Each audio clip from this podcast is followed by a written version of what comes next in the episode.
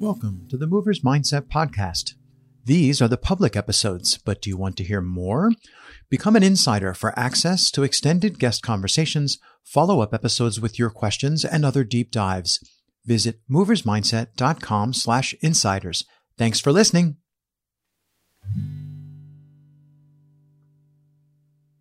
Hello, I'm Greg Constantine. Hi, I'm Martin Kallesøe.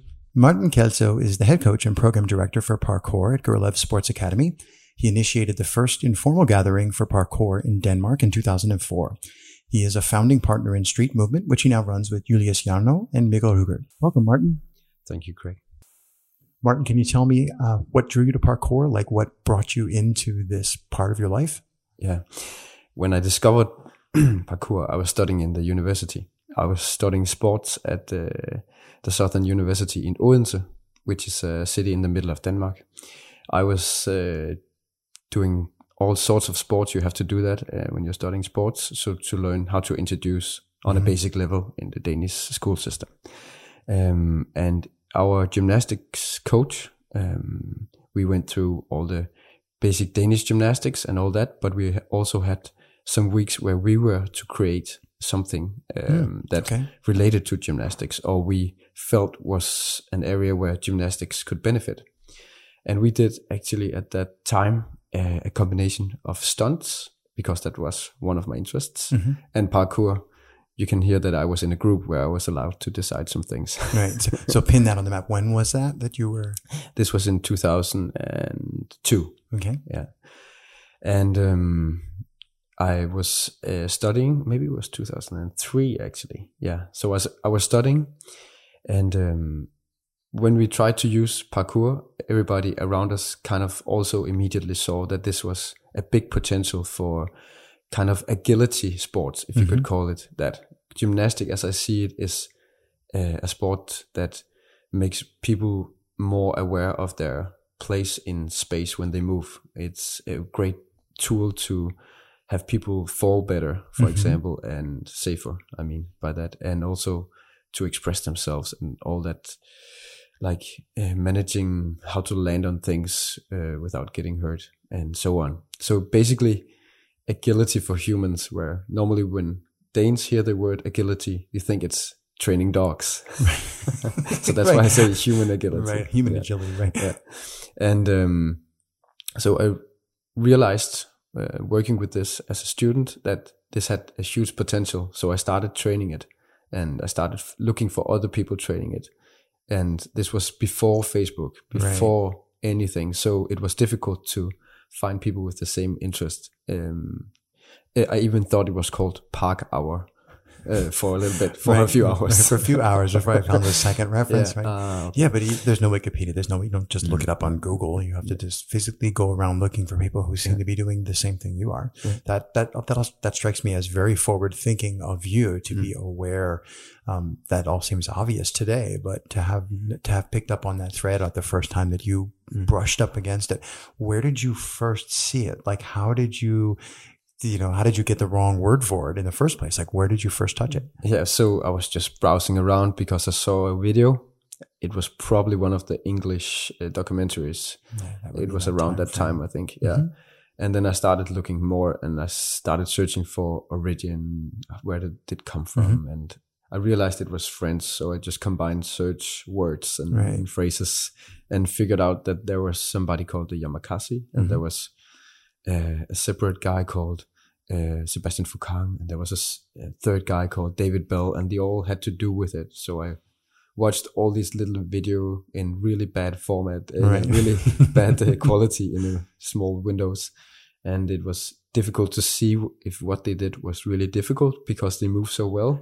Yes. So it was difficult to understand if it was big jumps or yeah, there's the a distances. subtlety, right? Yes, and so I just I just started trying in, mm. in a gym and outside. And I, at the same time, I, when I was by the computer, I looked for other people on international websites, mm-hmm. uh, on forums. If you remember mm-hmm. the time of the I forums, do, yes. uh, yeah, and then I, I just invited people to come to my city because I had this access card to mm-hmm. the university gym, let's let's try to figure out what this is and how can we learn some basics. Right. Uh, we thought a wall flip was something basic, for example. For example, let's start there. Right. Let's start there.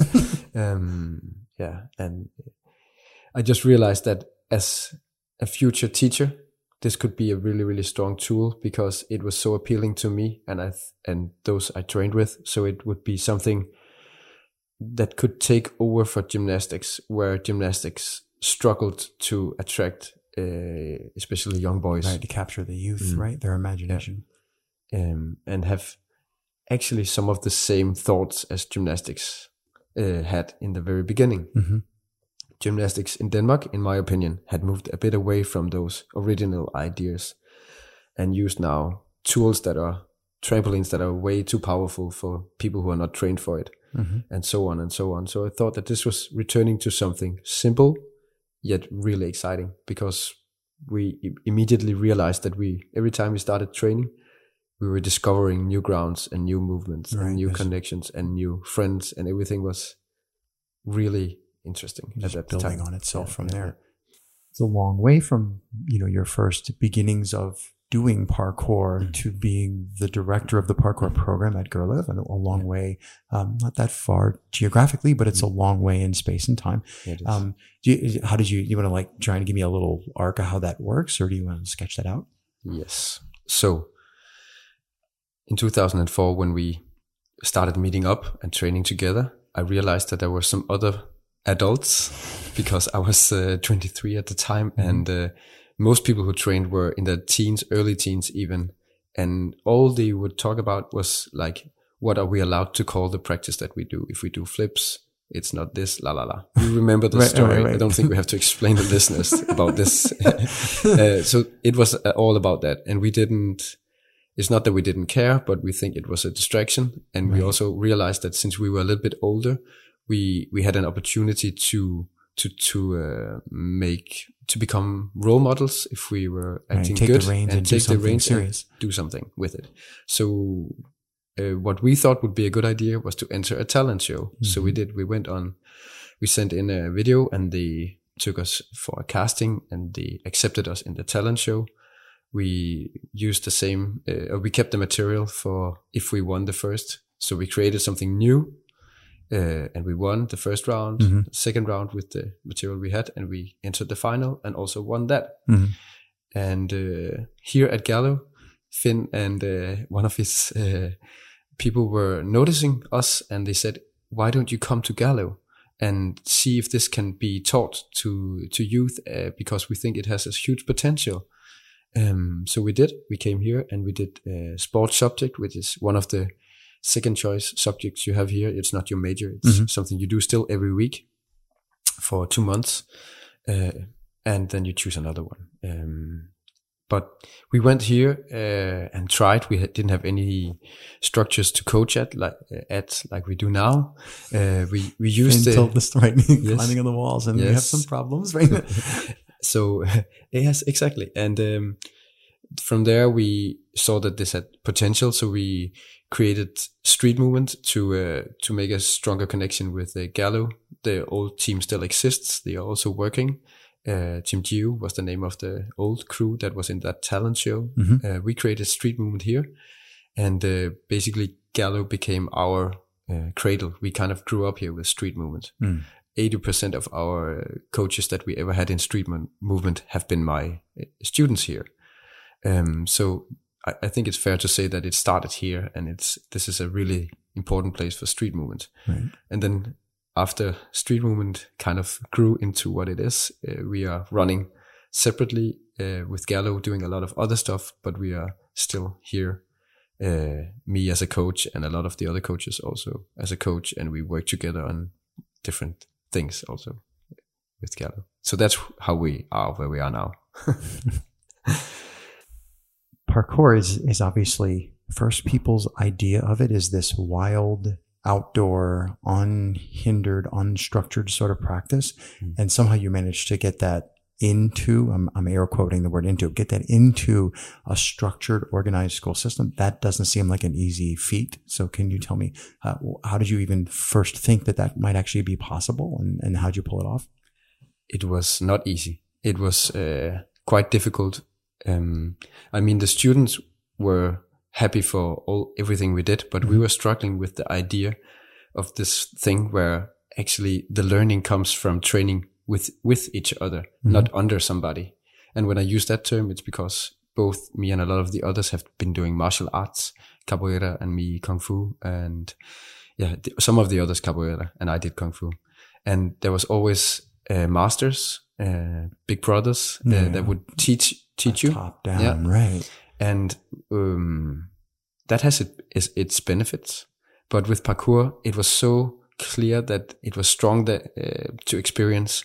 Some of the people you trained with were younger than you, some were older, mm-hmm. but everybody was treating each other's um, as like a, you deserve to know yeah. my uh, secrets or my ideas behind a move or how I did a, a movement. So right. everybody became each other's teachers. So a 13 year old boy was often teaching me something that I hadn't thought of because it was so young.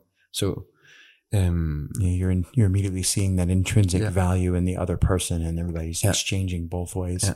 So that was difficult for us to to say, okay, now we are coaches uh, and we are responsible of bringing this group of students at Gerlev from an introduction to actually understanding it and becoming in a way their own master because that's what it is it is that we are all becoming our own masters and also somebody else's from time to time right um, so that that was hard we it's not something we struggled for a long time with because we just always kept it in mind when we created uh, stuff for our lessons right. so we thought like how can we uh, give them them an opportunity to discover uh, some movement? how can we give them an opportunity to to uh, mm. teach each other right. and beco- uh, trust each other that everybody can give and take from each other and, and grow together. So that, that part actually, Finn was so happy when he heard that that was one of our struggles because that's what we do here at Gerlev. We try to teach with our subjects, right. not in our subjects. So if we can make people grow with the subject and not just teach them Kong Vault or whatever you right. call it, cat pass or yeah, it, uh, the movements became less important, even though we that's what you would see if you took a video from what we did. Right. The movements were less important. Yeah. Um, and still is. Yeah, but how did we do it? Uh, and uh, what what does the curriculum look like? We don't have one. Mm. We have a beautiful mind map with ideas that has worked before and some that needs more work to really, really be good. Yeah, These need more Caution. work. Don't do in, in the slippery. this wall's wobbly, right? Yeah, exactly.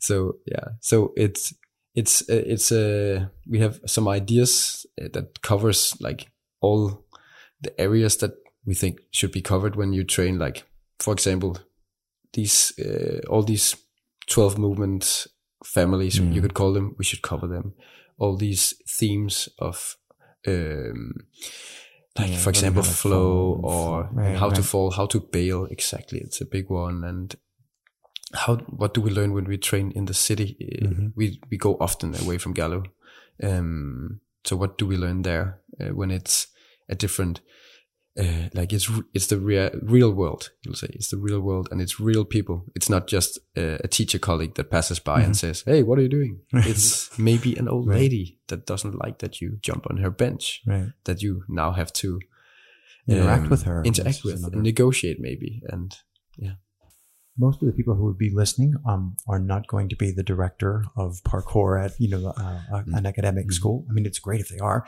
but my, my thought is, is there a way that we can pull something out of the lesson that you've learned in the bigger picture and, and like hand that to our listeners and say, here's something you can think of or take away that you can work with from what Martin has learned? Yes, I, th- I think, first of all, if you can take yourself a little bit out of the equation, like don't take yourself too serious. It, it's nice that you are maybe better than the rest of the people around you if you are a teacher and but if you can take yourself a little bit away from that and think about uh, your students as a group uh, of people who have uh, the potential to to move really well if you if you see them where they are so if you um, through the first uh, like getting to know each other. If you can, um, even though you love parkour and even though you think that they should love parkour, Mm-hmm. maybe try to see them as where they are and not what you think that they should become. Okay. In that way, it's in that way it's hard to describe how to do that, but it's something that I, I think if you if you do that, if you try to look at your each of your students as somebody who comes from something completely else, they are interested in this what you do, but you s- you should try to see where they are and try to give them small experiences of success um, rather than showing them where they should end up being. Does that make sense? I, I think it does. It reminds me of what you said earlier about Gerlev's teaching through the subject Yeah. as opposed to teaching in the subject. Yes. It's, it's it sounds to me as if that's the same um, two versions of the same idea. I can say it in another way. Um, if you, I'm not saying that you should praise your students for every little like thing you do and say, ah, that was so good, that was so good, because maybe they know that they could do much better, and this will make them feel like, okay, Oh, that was good enough. All right. yeah, half that could half effort from now on. exactly. Or as one of the my fellow coaches here in this week just like made me think about is that when you say it, it can also make them feel that they are not uh, they're not that good in a way Hmm. because it's like it's- or that I don't think they are good Right. because if that's all I expect of them, then their level is lower than It then- could be. yeah. So it's diff- it, it's different. So it's about using questions a lot. It's about creating challenges that are um, not always striving towards the next bigger, bigger, bigger, but more thinking lateral and finding challenges that will uh, both expose them to uh, some of their weaknesses, but also see that they can do a lot actually with what they already have from previous experiences. And that also shows how broad parkour is as a movement art or sport or whatever you say.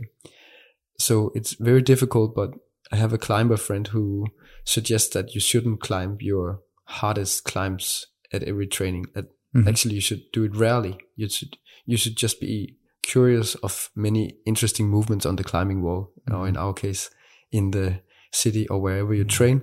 Find interesting little uh, tricky things that are not bigger, bigger, bigger, but are interesting and gi- give you a feeling of accomplishment that is as real as the next big thing.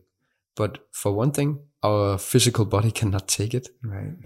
and also our mind will get tired and fatigued if we keep working towards the big like too goals. bland of a diet. You, you Yeah. need to find interesting and novel things. Yeah. and yeah novel is a good word for it that um yeah so you should, you should look for things that gives you this thrill or the joy of finding something that was not connected before maybe it was but for you it was the first time you, you saw it and maybe you even created it because you were put in a class of with other people and asked to how can you solve this movement riddle or this movement problem together so you may as a coach when you take yourself and your ambitions out of the equation and think a little bit more like this you may not get the fast results of a group of athletes that can jump really really far Okay. but you will get like a really solid um, personality, a robustness to to them, so that they can, so they are resilient when they meet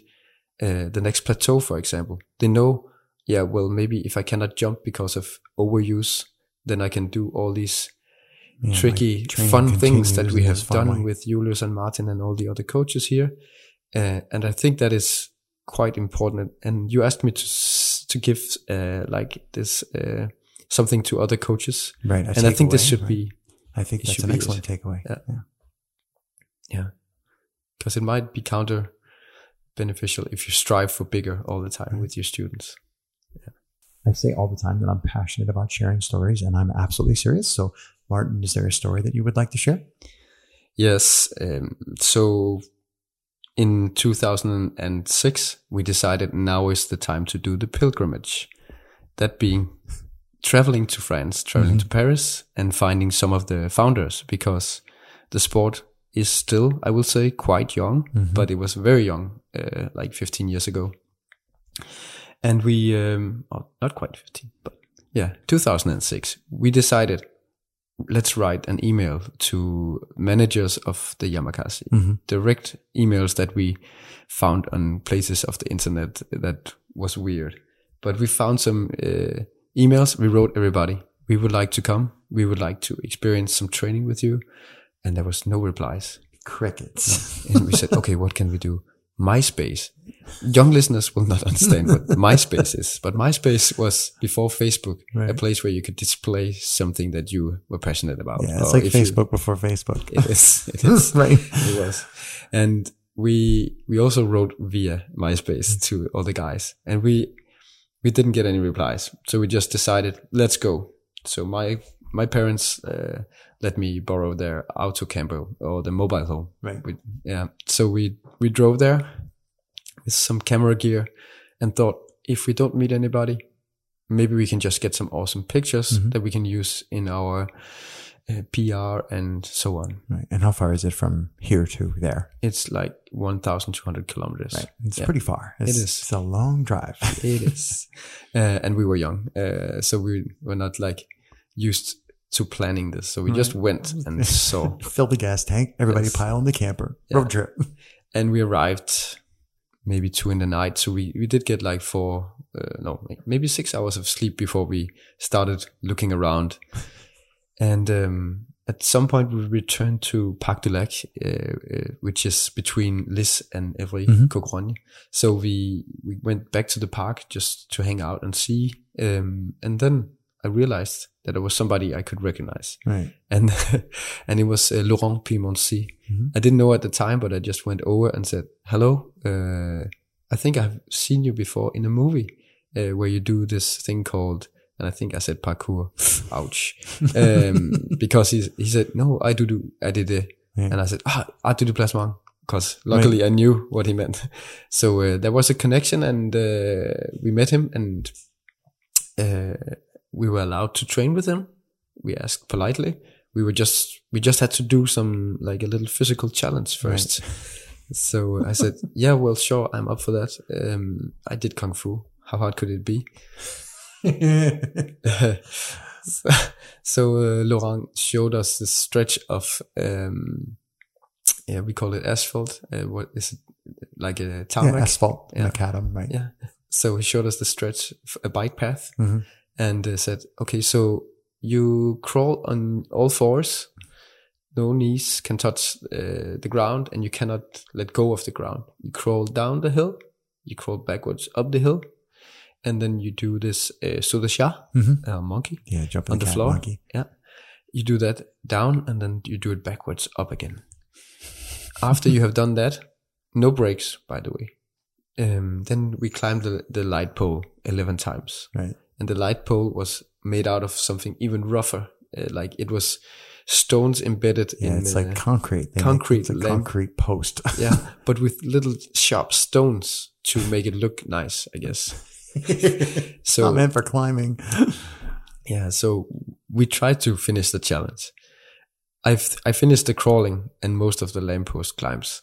Uh, some of the others didn't because it was a really really tough thing. And we haven't we hadn't trained quadruped or qm or whatever you call this. Right. we hadn't done that before so it was completely new. And we it was so tough. Mm-hmm. imagine this you hadn't done it before. And then what you when you tried the first time you do 800 meters with no break. No break. So that was tough.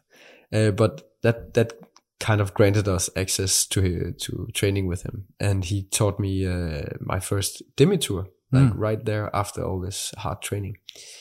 And in the end, I I had to ask him because it was a little bit annoying that we couldn't get a hold of anybody, and I just I said like, so Laurent, uh, actually we tried to write to you guys uh, via email, um, but we didn't get any reply is there a way I can get in contact with you uh, at an at some point? Mm-hmm. He said, yeah, maybe. Uh, but before I I didn't reply because if I reply, I'm not training, mm. and it was a, it was a very heavy training period for him. So he just basically left all emails that were not super important mm-hmm. uh, on one side and just trained. And that's one thing I really admire him for. That he like he is relentless and he he's he doesn't like he when he makes a rule for himself he keeps it and that's why he, I guess he's so strong now and he can endure so much training that he still does.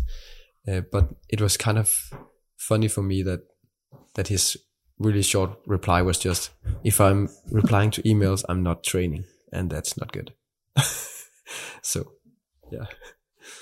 Martin, let's circle back a little bit to Gerlev and let's talk about the international gathering specifically. And I, I, always love asking people if you had a time machine and you could go back to a previous version of yourself. So, like if Martin of 2018 could go back to Martin, the first, like the first year that you were really directing the program and you're trying to organize IG, what, what would you tell yourself that the first Martin?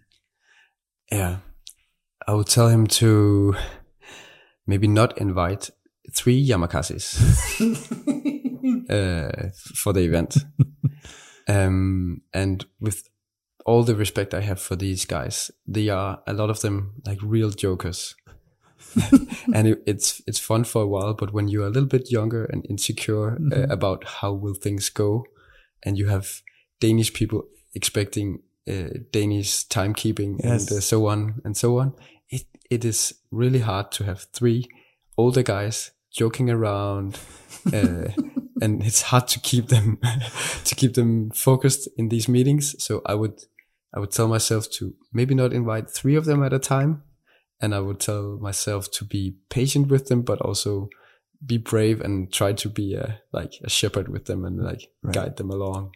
Yeah, because it was quite stressful at the time when we when we organized this together.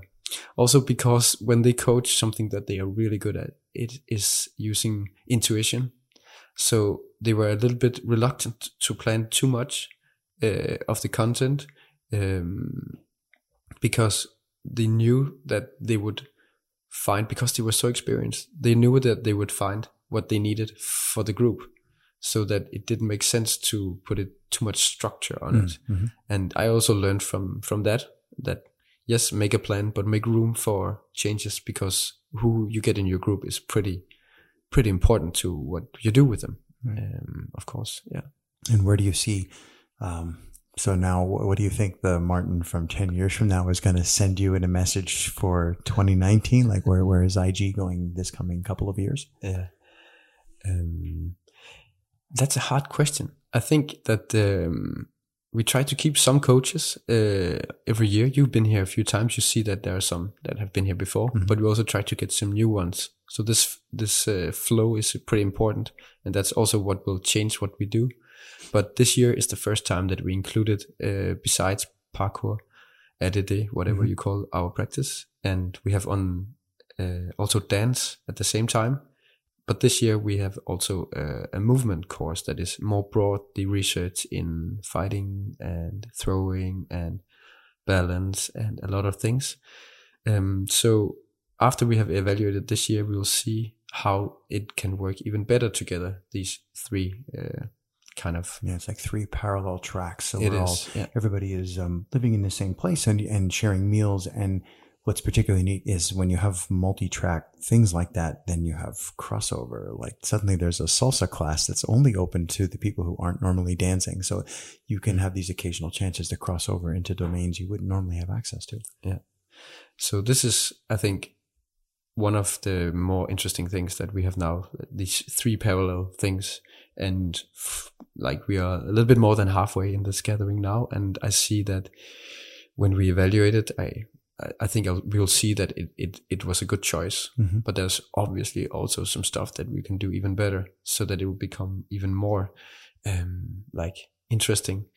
Uh, this morning, for example, we did like a small version of the Gerlev school meeting, mm-hmm. which on the normal semesters we do. It's the small democracy of the school uh, that we have here. And we, we asked as an example of what goes on at a school meeting, we asked, the gathering practitioners here now or the participants here now um, to help us evaluate uh, what we did last night. And there was a lot of good stuff coming out of that. Uh, so already some ideas are starting mm-hmm. to pop up. So, but it's it's minor things. We take it slow. Like the, we don't change a lot at the same time because we want to have something that we know works. Right. Yeah. And then we can iteratively add. move towards something better when you see low hanging fruit that you can change. Exactly. Yeah. So I think he would say, uh, the future Martin would say, good that you took it step by step and kept what was good and changed only a little at the time. if you haven't been to international gathering, I, I, don't get paid to plug it, but you really should go. And and my first question that I have is, what's up with all the coffee nerds? Like, yes. like this is awesome. Like the it, coffee is off the chart yeah. in Denmark. Um, but what do you? What is it about that? Like, I think there's more to it than just people loving coffee. In the parkour community in Denmark, there's a lot of coffee nerds, and I think it has to do with like this idea of being really interested in something and then going like all into it um, and especially some of the younger guys that were still living at home a few years ago got interested in coffee and thinking, wow, maybe this is a good combi to be a barista and then have a lot mm-hmm. of time to to do parkour at the same time. Um, and I mean, maybe seven of them are working in some of the best coffee places in Copenhagen and Aarhus uh, now. And for a while they said, yeah, I do mainly coffee and then some edge jumping. and and uh, obviously, I love a good cup of coffee, and it's slowly spreading that we that the others that are not necessarily baristas, we also have a, a, a way so that we can weigh the right, coffee a scale, right? A scale, uh, so we can yeah, weigh when I the say, coffee. When I say serious about the coffee, these guys like pour the beans into the hand grinder, measuring mm. to the gram, and then hand grind it with a burr grinder. Mm. like, yes, that's the level of nerdiness about the coffee. Right.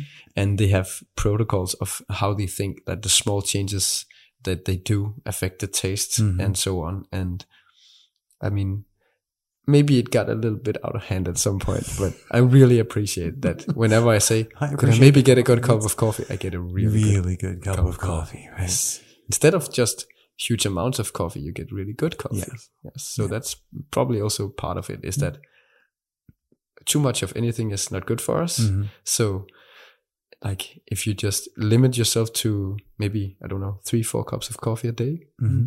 let them be good. Let them be good. Mm-hmm.